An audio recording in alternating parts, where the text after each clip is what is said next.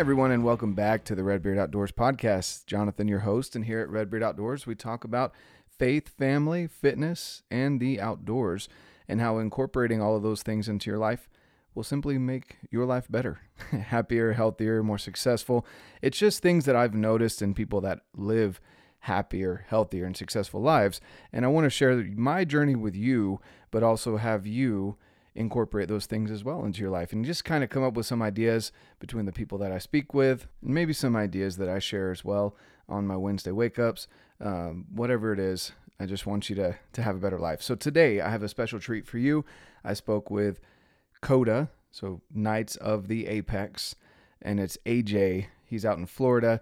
Awesome guy. Came across his content on Instagram and love what he does with archery, but also giving back to veteran communities and other communities that are well deserving of what we can give to them because they've given so much. So, um, before we get into that conversation, I do want to share just a couple of show sponsors and affiliates that I that I work with, companies that I work with. First off, of course, 1st Form and 1st Form Outdoors. If you haven't gone and checked out the 1st Form Outdoors page, definitely go do so. There's lots of giveaways, awesome people that you can meet there that you can follow, whether it be in the hunting community, backpacking, fishing.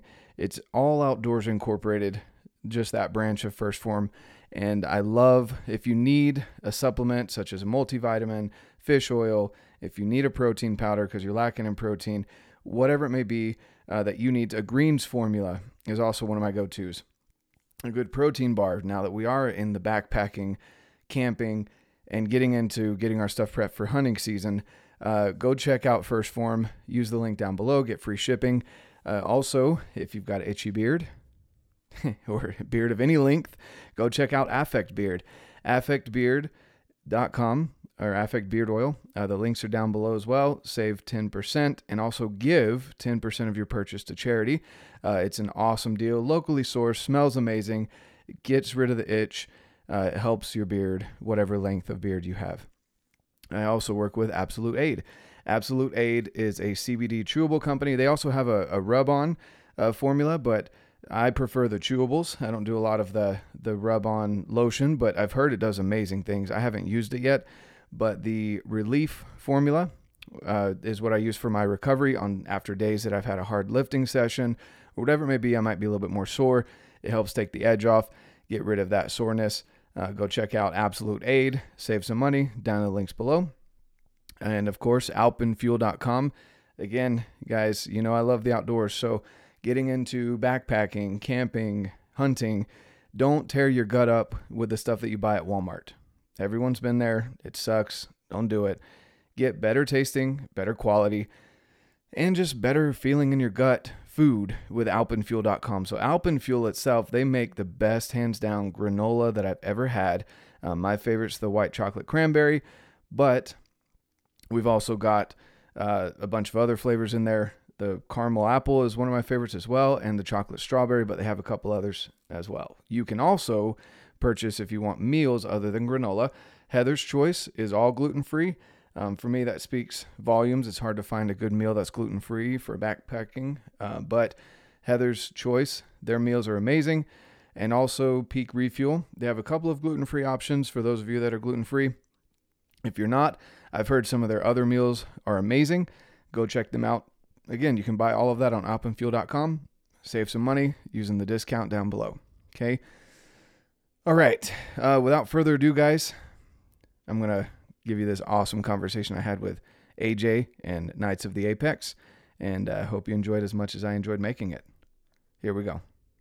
All right. I've got an awesome guest here. His name is AJ, or also Knights of the Apex, right? Knights plural. And we'll get into why that's plural maybe in a little bit. Um, but AJ, I came across his content on YouTube. He's a great uh, bow reviewer, he's an archer. He loves everything to do with bows. Um, he loves to tinker, all the things that I talk about uh, in, in my stuff. And so I've just loved learning from him, hearing his perspective on different bows and, and what he does as far as hunting, his backpack setup, all that, the gear nerdiness that I go off on. Um, but AJ, give us a little bit more about who you are, maybe how you got into to being so much about bows. Yeah, thanks a lot, Jonathan. Yeah, so I, I mean, I grew up in a, a, family of of hunters, and my dad and my uncle were big bow hunters, and that's kind of what I tended to gravitate more towards. Was uh, I just like their their whole process and ethos and getting closer to the animals. So, uh, you know, I took, as most people do, I went to college and had a little bit of a break, and then got into bow hunting again afterwards. But uh, Knights of the Apex and why it's Knights of the Apex kind of came about just because uh, a couple years ago, I was just getting frustrated. I was always that guy where like once I had my setup like ready out of the shop, uh, nobody could touch it. I was always afraid to like mess something up. I'd get into the woods and see something was off and like be paranoid for my entire sit for the rest of the day. Uh, and I'm not one of those guys that spends 300 days of the year out in the the backcountry, right? Like I get I'll I'll hunt throughout the year, but I, if you add it all up, you're talking about I'm lucky if I get two weeks of you know cumulative hunting days in. So making sure my stuff is dialed and put together and and just squared away is really important to me. Uh, so I wanted a way to just kind of share that journey, and I started doing that on social media and found that I just uh, I really actually took a lot of joy out of taking photos and sharing what was going on from kind of just an average guy perspective, and through that the my photography has uh, gotten a lot better than my archery has, but I've been trying to share both of them as much as possible. And over time, it just uh, started building relationships and friendships at different companies and uh, throughout the industry. And it's been really cool getting to connect with people literally around the world um, through through this thing that we call bow hunting and, and social media. And uh, yeah, so I, the whole reason, the only reason it's there's like a brand is because I didn't want to be the face of this whole thing. So uh, it means a lot to me when you know people find out like what my page is and they're like oh i love your page but they don't know who i look like i'm like okay good that was that's kind of what i was shooting for I, I, don't need to you know i don't need to be the the face of the page i just i want the the gear and it to be entertaining and educational and uh, point people towards the resources in this industry because there's we're so fortunate now um, whereas a couple years ago it was hard to find good information not so long ago I, I agree with that 100%. I uh, I just barely got into bow hunting.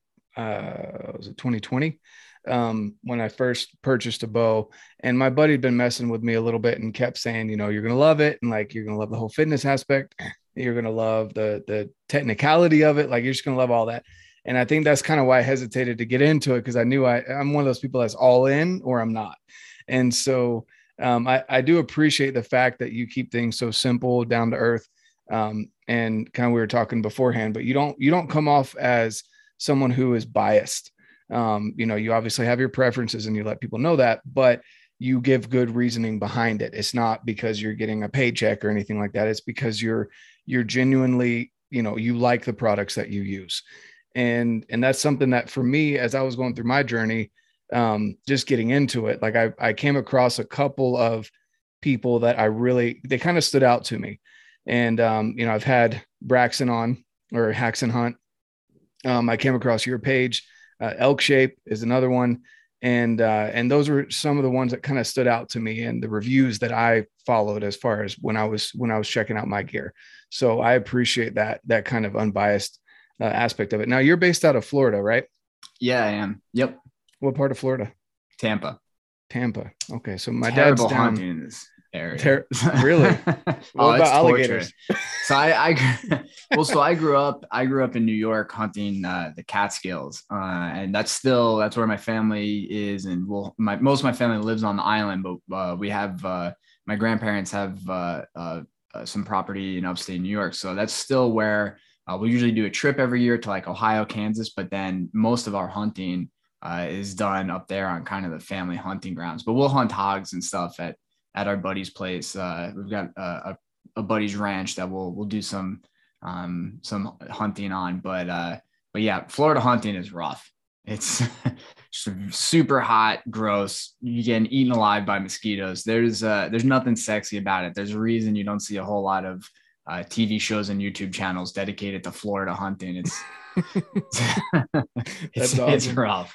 My my dad's told me a couple times that he hasn't seen because we're from North Carolina. He's from hmm. Kentucky, mm. um, but I grew up in North Carolina, and uh, and so you know, there's whitetail, there's turkeys, there's there's hogs, um, but he's now he's down in kind of the central part of the peninsula there in Florida, and he's like, I haven't seen this much wildlife just driving down the road and them looking at me And any other state that I've been in, he's like, there's everything from turkeys that he ran over an alligator the other day, like That'll you know, just crap like that. And uh, he's he's like, you need to come down here and shoot something. So I don't know. You're telling me I shouldn't.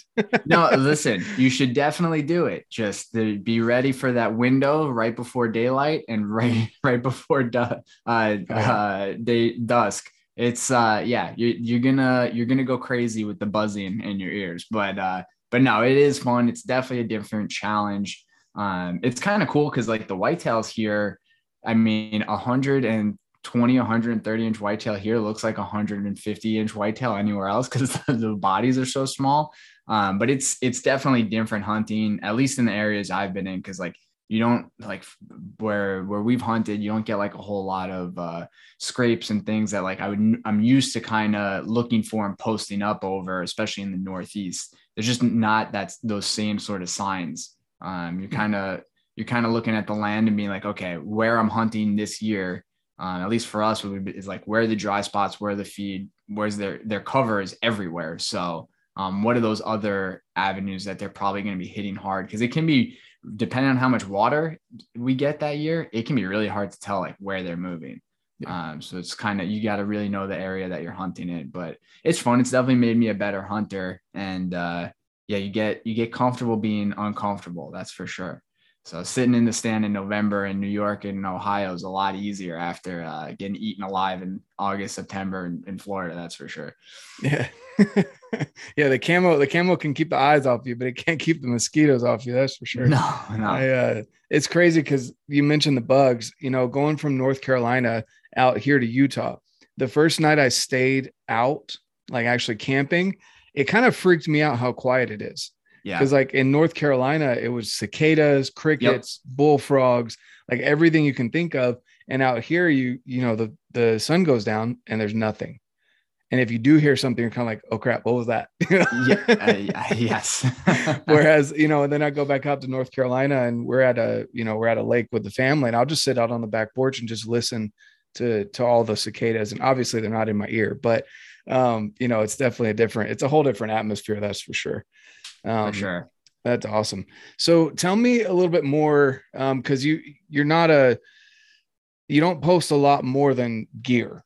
Okay, so I kind of wanted to get to know you a little bit more as to who you are. I understand maybe you don't want your face uh, to be associated with it, which I did just recently. You know, figure out what your face looks like. so kind of kudos to you there. Um, but I did want I did want to ask you. You know, you're obviously you go out to TAC, you go out west. You're not gassed. You look like you're in pretty good shape. Do you have a any sort of training regimen? Do you enjoy going to the gym? Do you hike a lot? What's your what's that look for you?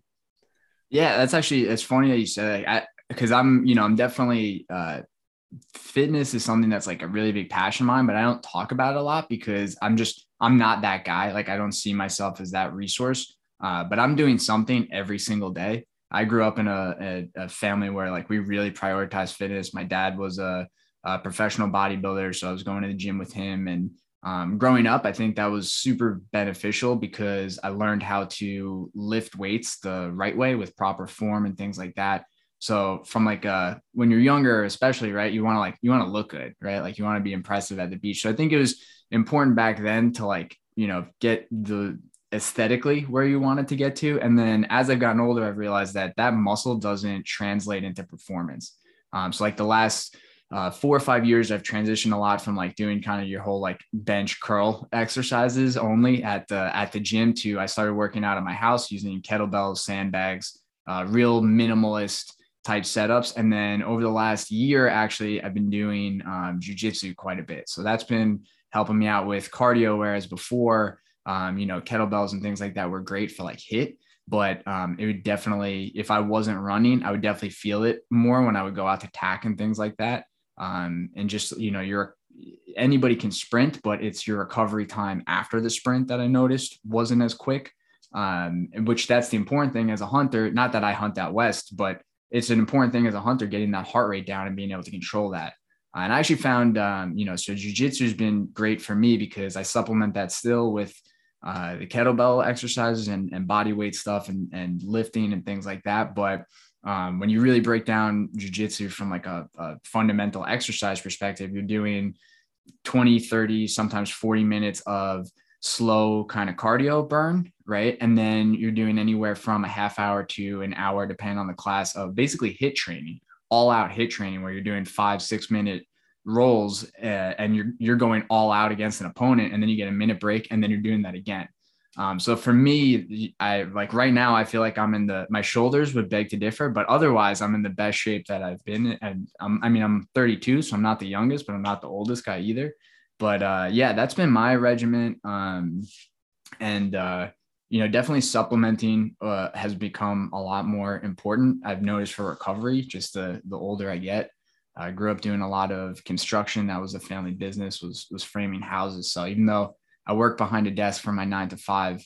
Um, you know, there's there's I feel a little bit more mileage than uh, I probably should, but uh, yeah. Anyway, that was a, a tangent, but no, I love it, man. I, I really do. I could talk fitness, uh, which is one of the you know the the three main things that I talk about all the time is yeah uh, you know faith and family, fitness, and the outdoors. They all correlate, and I yep. feel like if we all apply those things to our lives, we can all live happier, more successful lives.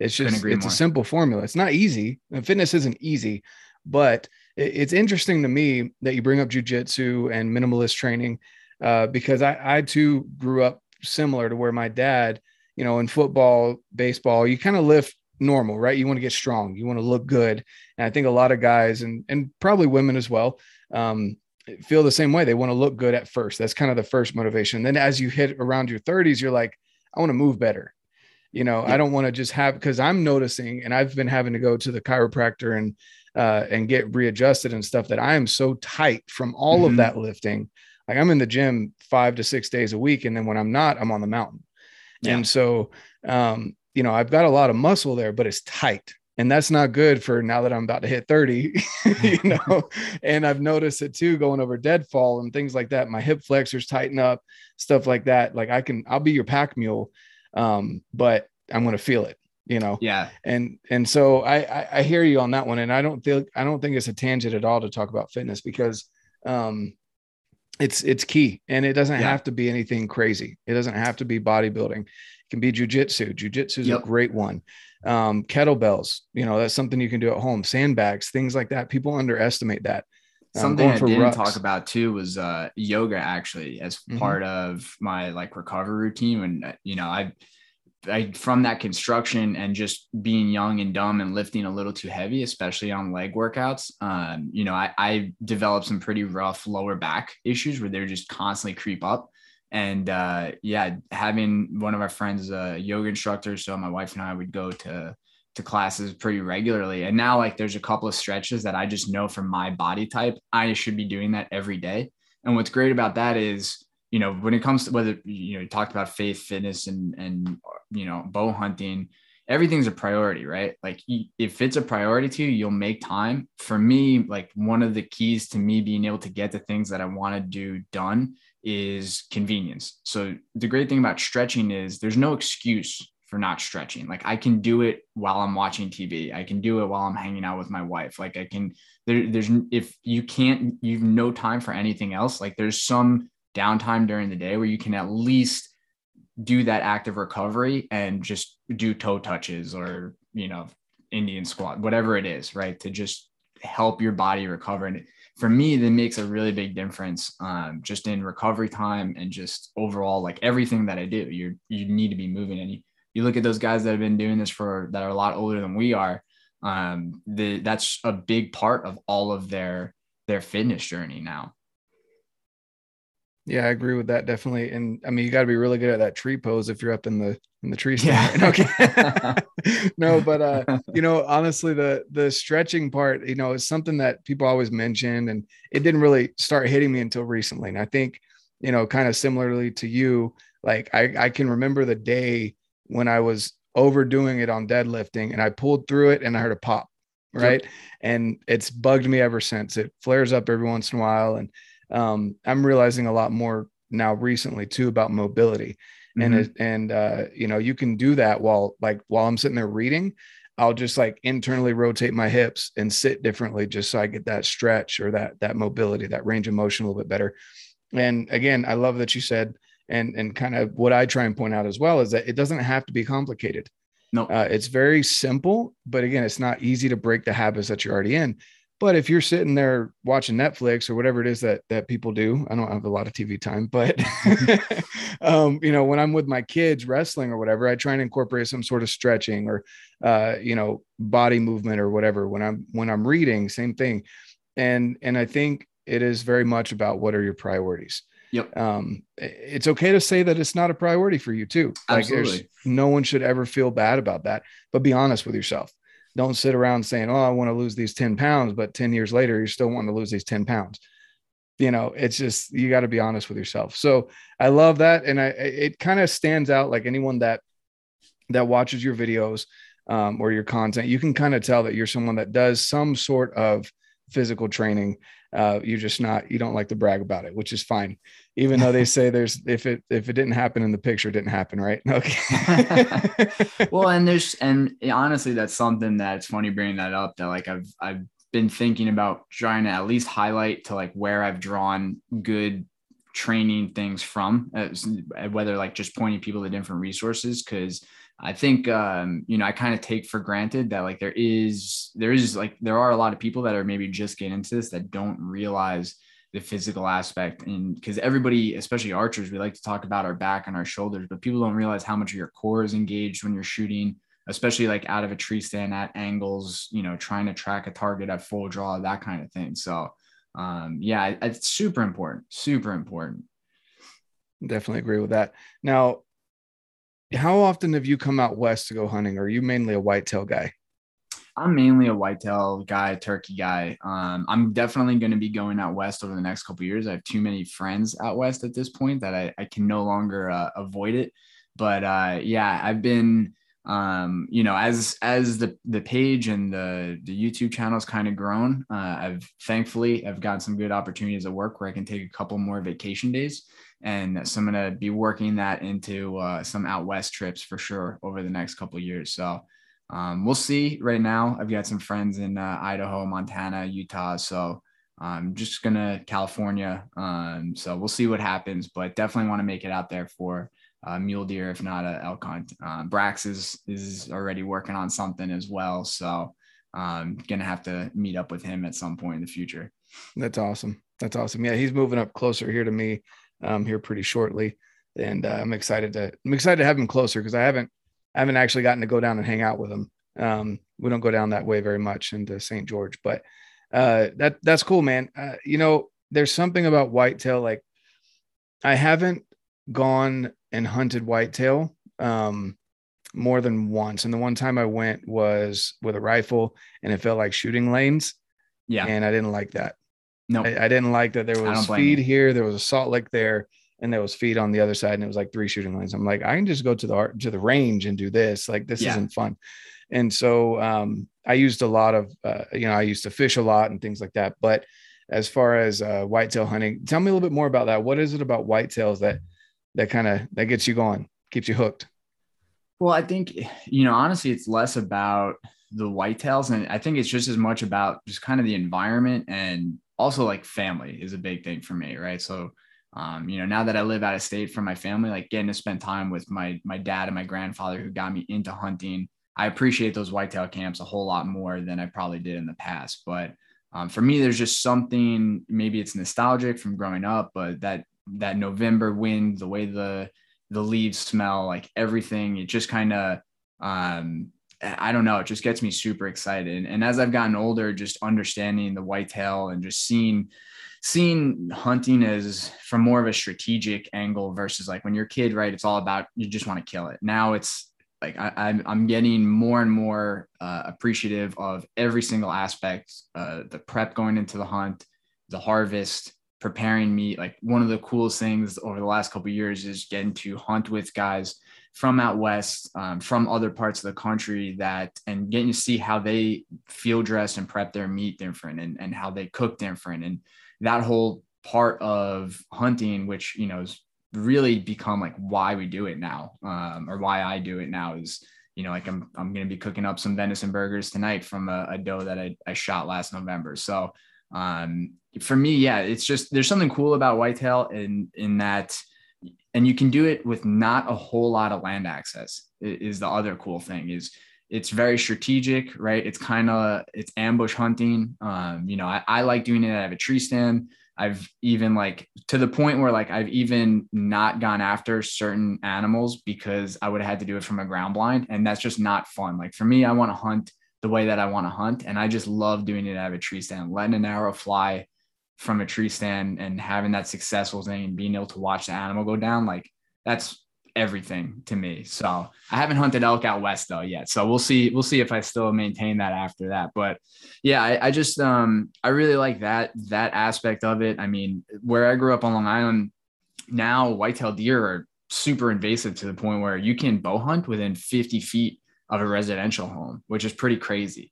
So that that's something that um, over the next couple years I'm going to be exploring more too, because that's a whole other I mean, you're you're hunting whitetails and you can see people's backyards. Like that's a whole other challenge now uh, in navigating that, and you have to be really on there because New York's not exactly a uh, hunter friendly spot. It is in some areas, but uh, not everybody. So, but yeah, it, I, I guess you know it's it's really just a little bit of everything.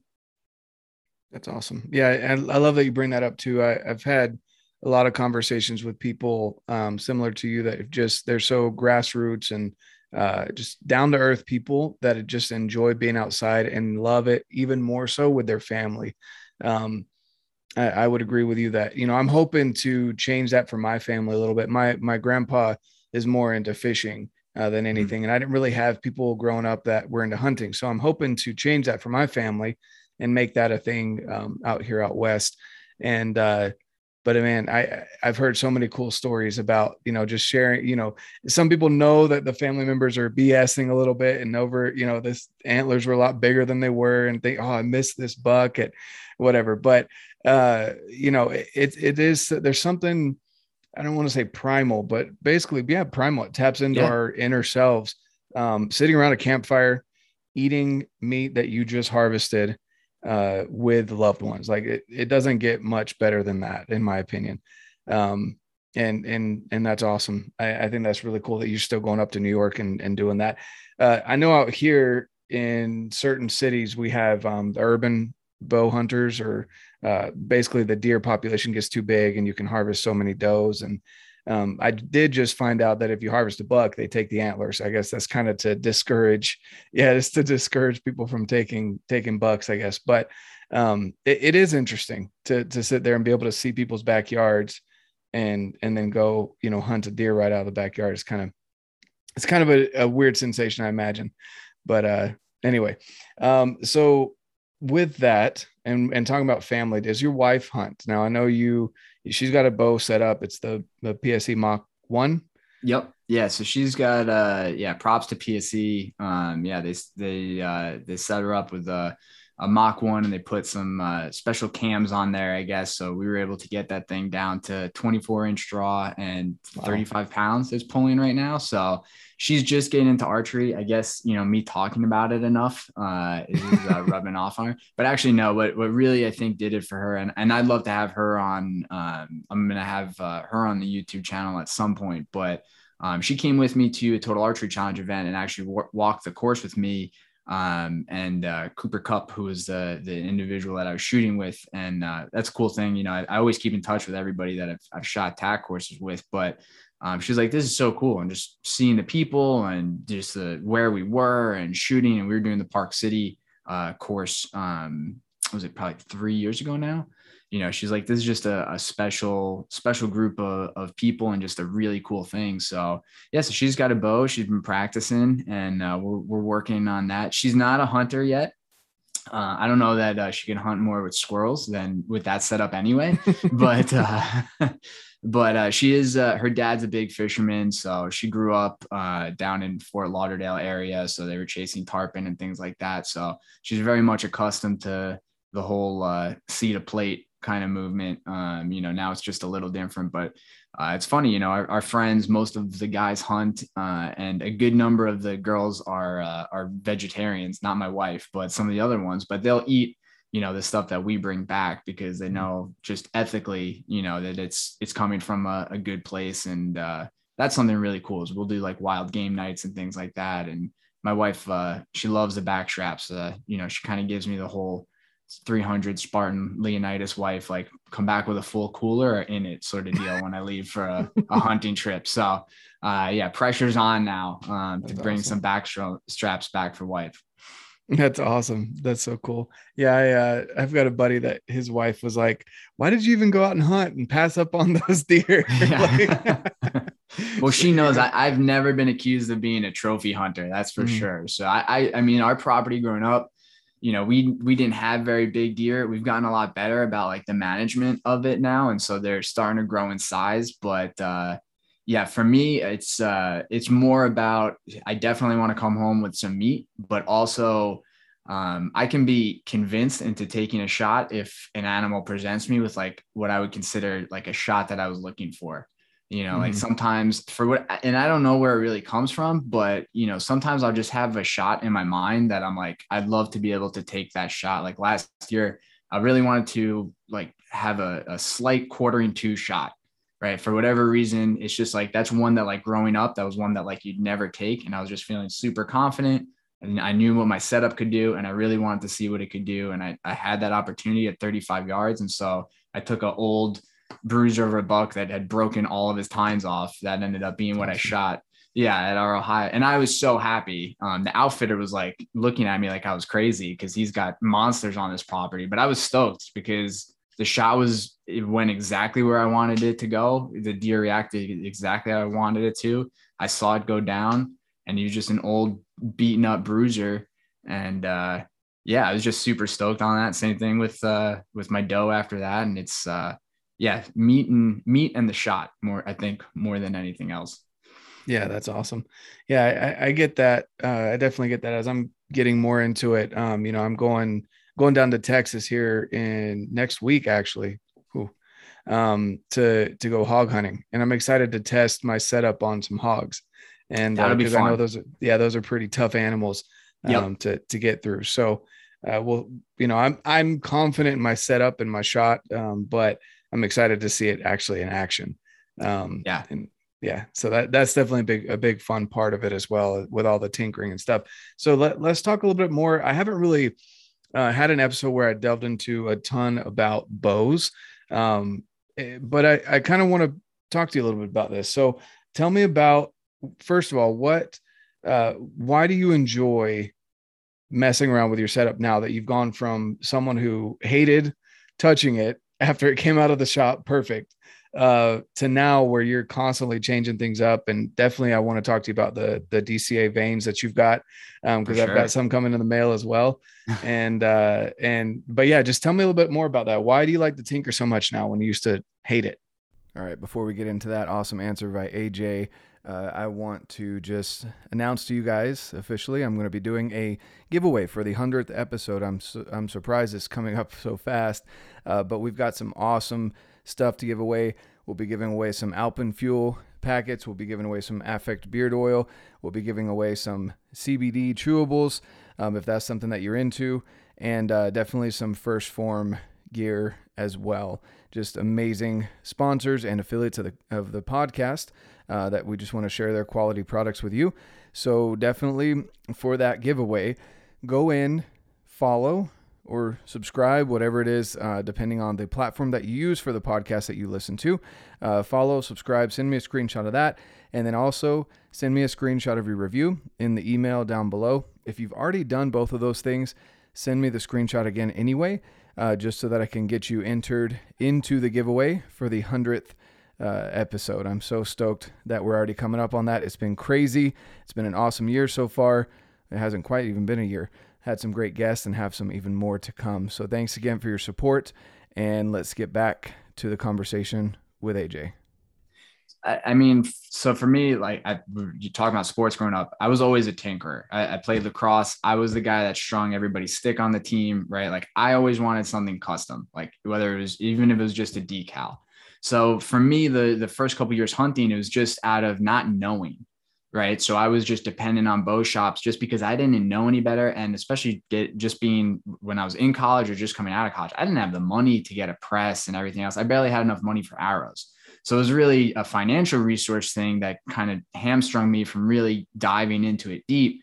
But as soon as I had a little jangle in my pocket and could invest in some supplies and some some tools, uh, you know, I, I, decided like my dad always taught me like take responsibility for your tools and equipment. Why would I not do that for bow hunting? If I only have a certain amount of time, why would I not want to make sure that I know that thing inside and out? And I still do that to them to that this day. I mean, my brand new bow, I actually blew it up like first two weeks because I was screwing with it so much and I did something stupid and I somehow managed to screw things up. And PSE, thank you for uh, sending me new O-rings. Everything worked out. The bow survived, but uh, but yeah, I cut a you know I cut a cable on just because I knew I was going to be setting up bows for. Um, I work with a, a, a nonprofit, Nodens Outdoors, and they're um, setting up uh, eight special operations vets with bows, and I knew I was going to be setting up their bows, and I wanted to make sure I knew that platform inside and out. So I, I literally took everything on my bow apart, put it back together three, four different ways. Um, and uh, but now, I mean, if you were to cut all the strings off my bow and tell me I'm going hunting tomorrow, as long as I have the parts to replace it, I'll be confident in that setup within an hour or two. And having that confidence is just for me, that's so important because, like I said, I don't get as much time in the field as some people do. So I'm learning stuff when I'm out there, just seeing how the animals move and things like that. So if I don't have to worry about my shooting and my setup and my gear, I can just focus on hunting and I'm just a better hunter. No, yeah, I, I agree with that 100%. I, I, hope to one day get to this point where, um, you know, I've got a press and I can do everything in in house. Um, I'd love to be able to do that. I've got a great shop that I work with here in Utah, um, Wild Arrow Archery, and they yep. they're awesome. They take me back and they've been teaching me a few things. They've helped me set up my own bows um, and let me be a little more hands on uh, up there as well. They're they're great guys, but I do eventually want to be able to have that here in house as well because I've got a friend that does um, you know loads of zone ammo stuff like that uh, for rifles and and pistols, and I always thought that was cool. But for some reason, this has my interest even more. I don't know if it's because I can shoot in my backyard, I can shoot wherever I want, you know, but for sure. Um, I, I love messing around with bows and and every chance that I get, you know, like right now for me, it's only being able to fletch my bows and and or fletch my arrows, sorry, and uh and do things like that. I can't really do much else as far as customization. Um, but tell me, tell me a little bit more about that too with uh, you know, with with the fletchings there, you've got the the DCA fletchings there behind your head. Yeah. Um, how have those gone? How long have you been messing around with those? Yeah. So Kyle sent me these to test out. Uh, I want to say maybe two months ago, uh, maybe a little bit more than that. Um, but yeah, so for those of you listening, I'm, I'm holding a, an arrow with a three fletch DCA um, super saber vanes, and i think you know for anybody looking to get into messing with their own setups i would definitely say uh, building your own arrows would definitely be the perfect gateway drug specifically doing your own vanes, because vanes wraps those are cheap items relatively speaking for you to get interested in and you can have a drastic impact on your setup's performance just with that. So and it gives you the opportunity to touch and customize it and there's something special about taking an animal and recovering that arrow that you built. It's just really cool and to this you know now set, helping friends with their setups like seeing them succeed with arrows that i've built and stuff is just super cool so i'd highly encourage everybody to do it you can get you know i, I still use just a Bitzenberger jig right helical clamp um, i would recommend a helical clamp because it just gives you better purchase on uh, the shafts regardless of size of the, the shaft um, but yeah these these dca vanes, my new favorite vane. I've known Kyle for a long time. We started our pages around the same time, and we just through the algorithm somehow became internet friends. Uh, then we met at a couple ATA shows, and we've kept in touch and we've become friends uh, over the years. So it's really cool to see his company grow. And when he sent me these to test, I was so psyched just to to see something that he created. Um, but based on what he had, he had sent me and knowing how uncompromising he is about things, uh, he did not disappoint at all. I mean, one, these things look stellar, but for those that have messed with vanes before, um, two of the, the more popular vanes on the market, I've actually got some right here. Um, these are the Max Hunters from AAE, and then the Max Stealth, which is what you see a lot of guys running, is just a lower profile, longer vane. Um, AAE makes a phenomenal vane. the the Max Hunter, uh, these were popular a couple years ago, uh, especially when people were running more fixed fixed blade heads because they're a bigger vane. Uh, they do they correct really well. They fly really well. The one downside is they're loud. The Max Stealths, which is what a lot of people have transitioned to, um, you know, you've seen more and more people running those in a four fletch. Reason being, they don't steer as well as those Max Hunters do. So with the Super Sabers, the the best way I could describe them is it's kind of the controllability of the Max Hunter or like a Blazer profile vane with the quietness of that Max Stealth. So it really gives you the best of all worlds, in my opinion. And I can run them in a three fletch, whereas before I was running a four fletch and 25% uh, less vanes when you're fletching hundreds of arrows every year, uh, or even if you're only doing a dozen of your own or two dozen of your own, it makes a difference and it saves you some time. So um, no, I'm, I'm super impressed with these. I'm running them with a two and a half degree helical, which is what I typically run my vanes at. And that's what Kyle recommends anyway. Um, and the, the reason, you know, people, uh, for people that are maybe newer to some of this stuff, the difference in these vanes, um, it really shows itself at those longer distances. So you can get, you can run a, a high drag four fletch vane and be awesome for hunting distances, say, especially on the East Coast, say 40 yards and in, right? The thing is, the the more surface area you add, the more forgiveness it adds, but you're also robbing efficiency. So for Western hunters, that's more that becomes more important because if you don't have that efficiency, your arrow is going to start parachuting and lose stability and is going to drop a lot faster than an efficient, uh, an efficiently vaned arrow.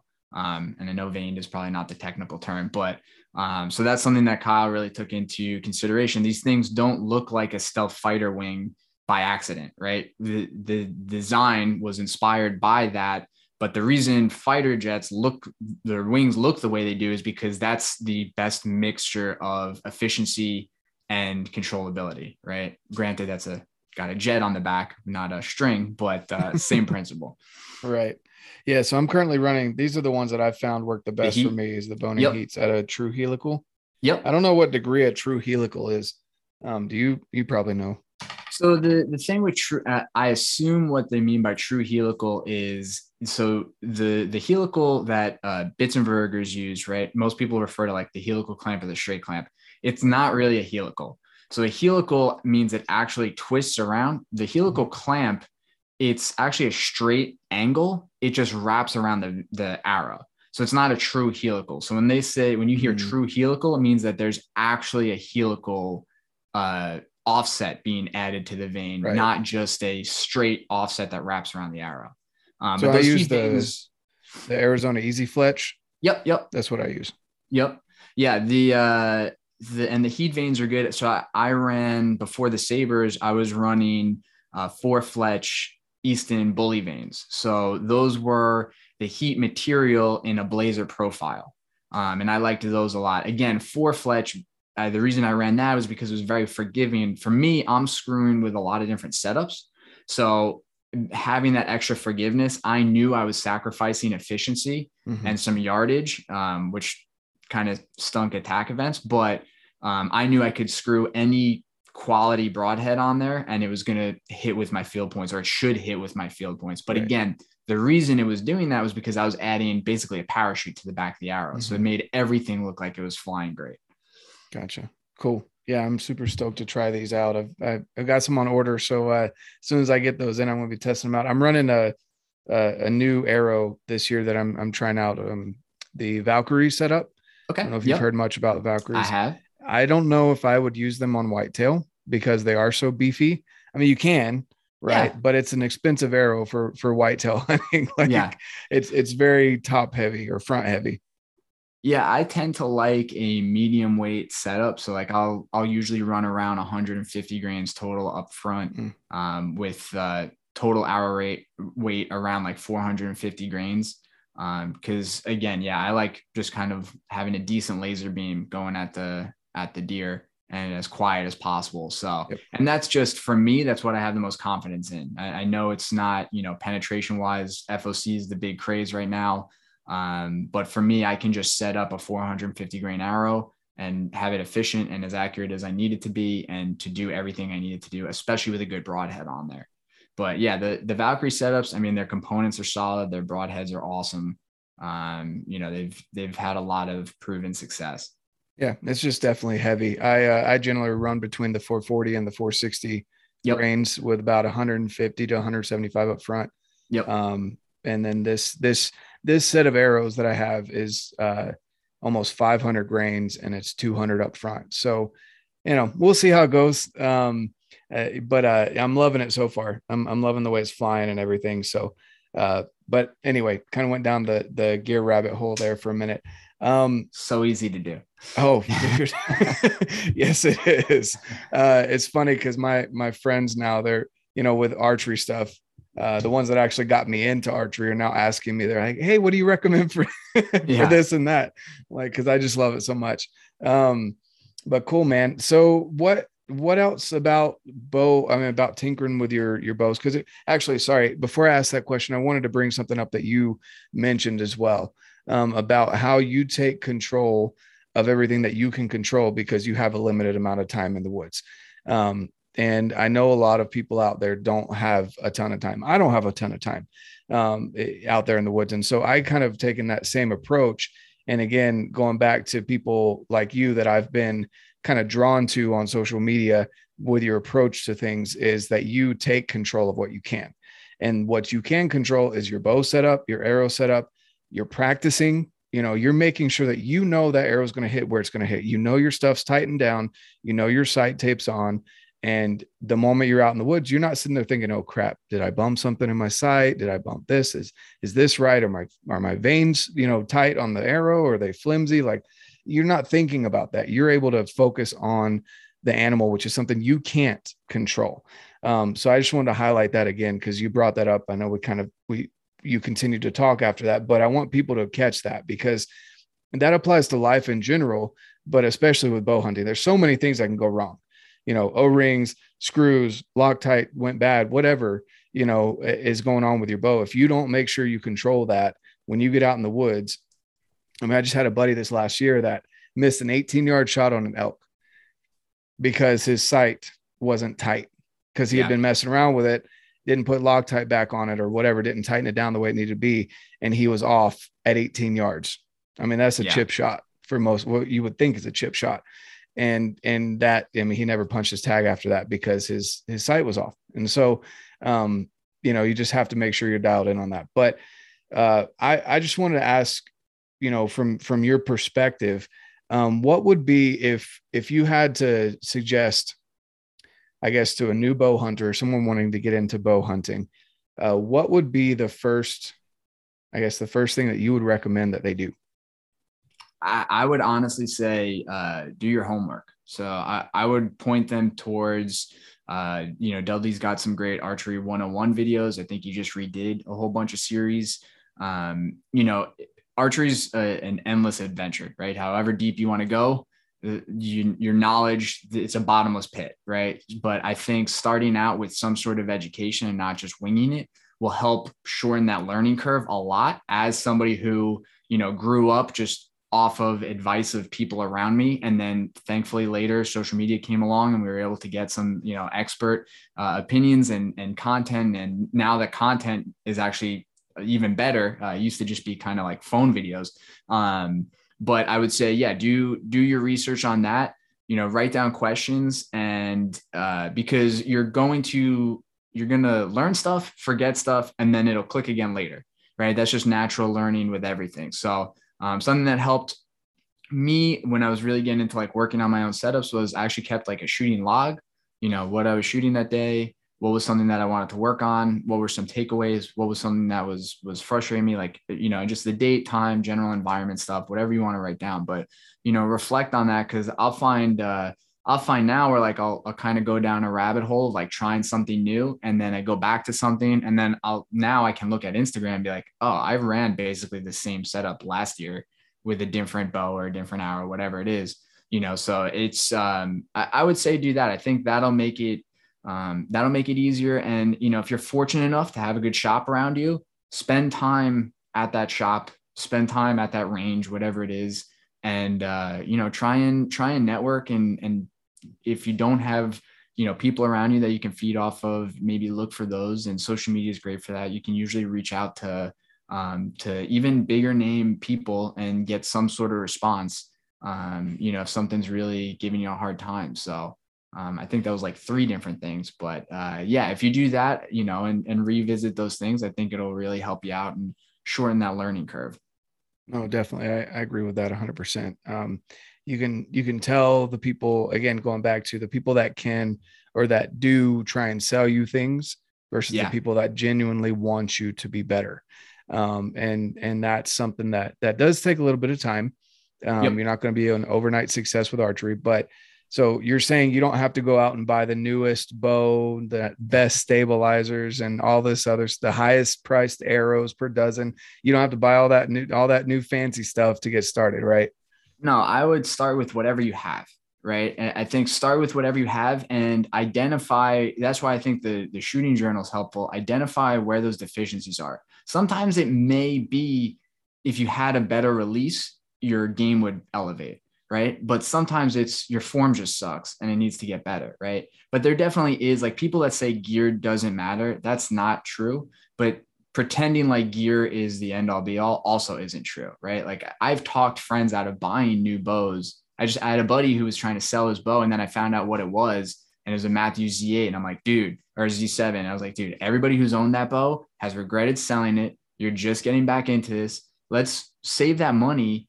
Like, let's get you some new, more like updated accessories and keep shooting that bow until you figure out exactly where you're at and what you like um, because I think that's the most important thing. No, definitely. I, I agree with that 100%. It, it's, uh, and then on top of that, you know, like you said, find someone knowledgeable, find yeah. a good bow shop. Um, you know, and, and, and the way you can tell they're a good bow shop is they're willing to talk to you. They're not just trying to tell you to buy the highest price. Like they'll ask you what your budget is. They'll yeah. ask you what your experience is um, and, and, and things along those lines are some ways that you can find a good a good shop and and people that actually have your best interest at heart rather sure. than their their wallets. So um, you know things like that are it was key for me, you know, and it has yeah. been in my journey. Um, and then reaching out to people, I had quite a few people that I've reached out to on social media that they just they I'd send them a video of me shooting and I'd get three or four different opinions on it and I'd mesh the you know the four opinions to you know, there's truth in everyone's opinion right? And so um, you know going from the experts and and applying that and it's it's helped me a ton. Um, and so yeah I would definitely say it's it's not it may seem overwhelming at first especially if you don't even have a bow um, but definitely don't be afraid to ask questions and don't be afraid to look dumb uh, because again any any shop or someone that you know mentor that's worth their salt isn't going to laugh at you for asking what a d loop is you know? Yep. um it's just it it's just something that comes along because there's so many things you can talk about cables strings d loops peep sights uh you know arrow weight foc all this stuff you're going to hear when you walk into a bow shop. Um just ask the question you know? Yeah. And so so i, I definitely appreciate that a ton. Um where can people find you if they're interested in your awesome pictures and videography and all that other stuff? Yeah, so Knights of the Apex, that's Knights with a K on uh, Instagram and YouTube. And we have a website where we've got a couple little pieces of gear that like are just things that I always wanted for my own little bow shop. So uh, we sell those. Um, we sell those on there as well. And then actually, uh, Braxton and I are going to be kicking up uh, a gear centric uh, podcast um, called uh, Bow Nerds. So space, bow, space, nerds. So you got to be careful not to say that too fast or Google it. But uh, but uh, yeah, don't don't mess up the spelling on that one when you Google it. But uh, yeah, we're uh, we're in the process of uh, of um, you know putting some content together for that um, because both he and I have very similar um, YouTube channels. I think um, you know people that follow us probably recognize that. And honestly like to your point about uh, brands and things like that you know for for me there's certain content that i like making but the educational component is super important to me. So um, having that podcast will be a good opportunity for us to get some of that out faster. Whereas uh, you know you know how long it takes to put a video together. It's just uh, not as conducive as a conversation like this. So um, so yeah, so that'll be something we're working on in the future. Not to plug uh, our podcast on your podcast. But... Oh no, man! I was going to. I was going to ask you about it. but uh, yeah, I think you know the more people that you can network with and, and talk to like this is super important. Um, and uh, it's it's always it's even more fun when we can meet each other at events and TAC events or run into each other at the airport and and uh, handshake uh, our internet friends. Definitely. No, I agree. And yeah, I, I'm excited about that podcast too, because that that definitely taps into something that I I love just messing around with uh, different bow stuff. So uh, you know, Braxton was awesome to chat with when I had him on the podcast, and it's been awesome chatting with you. But I, I did want to ask one last question to wrap it up. Um, why knights? I know you kind of brought that up at one point, but why why multiple? So yeah, well, Knights of the Apex. Again, I didn't want to be the face of it, so I, I kind of created this brand, I guess. Uh, and it's always flattering when people are like, "Oh, I love you guys." And it's like it's just me. Uh, it's just there's only one guy doing this, so I'm glad I'm putting out so much stuff that people think it's multiple people. Um, but no, Knights. So I, you know, I kind of I I see hunters as human beings. We're we occupy a unique space on this planet, right? Where the apex predator. We're at the top of the food chain, but we're not only the predators, we're also tasked with protecting those animals. So we're kind of like knights, right? We can we can bring violence, but we're also protectors, right? Um, at the apex of of this world that we're living in. So that and uh, you know, I graduated from the University of Central Florida, so go Knights. Um, so tried to incorporate that in there somewhere, and it, it just kind of fit. And uh, yeah, it's been fun. I like it. I like it a lot. Um, and I'm again, I'm I'm definitely excited for for the podcast. And uh, are you coming out to TAC in Utah, or are you going to a different one this year? So I, uh, my, the wife and I just canceled the trip. So trying to figure out what the schedule is going to be, but uh, because uh, we were supposed to do a, a little vacation that that got postponed. So I'm going to try and make it out to to another two TAC events, but I'm not sure which ones yet. So uh, awesome. Park City would be great. I'd love to be back there, but uh, not quite sure just yet. Cool. Well, if you make it out, I'd be looking forward to seeing you out there, and uh, I'll be out there two of the three days. Um, awesome. But awesome. Well, thanks again for your time, and and guys, go check them out. I'll leave the links down below so you don't have to memorize them, uh, and so you can spell bow nerds right. Um, and uh, I'll leave those links down in the description below. And uh, you guys, hope you enjoyed this conversation as much as I did. And of course, get out, live your life, and love it.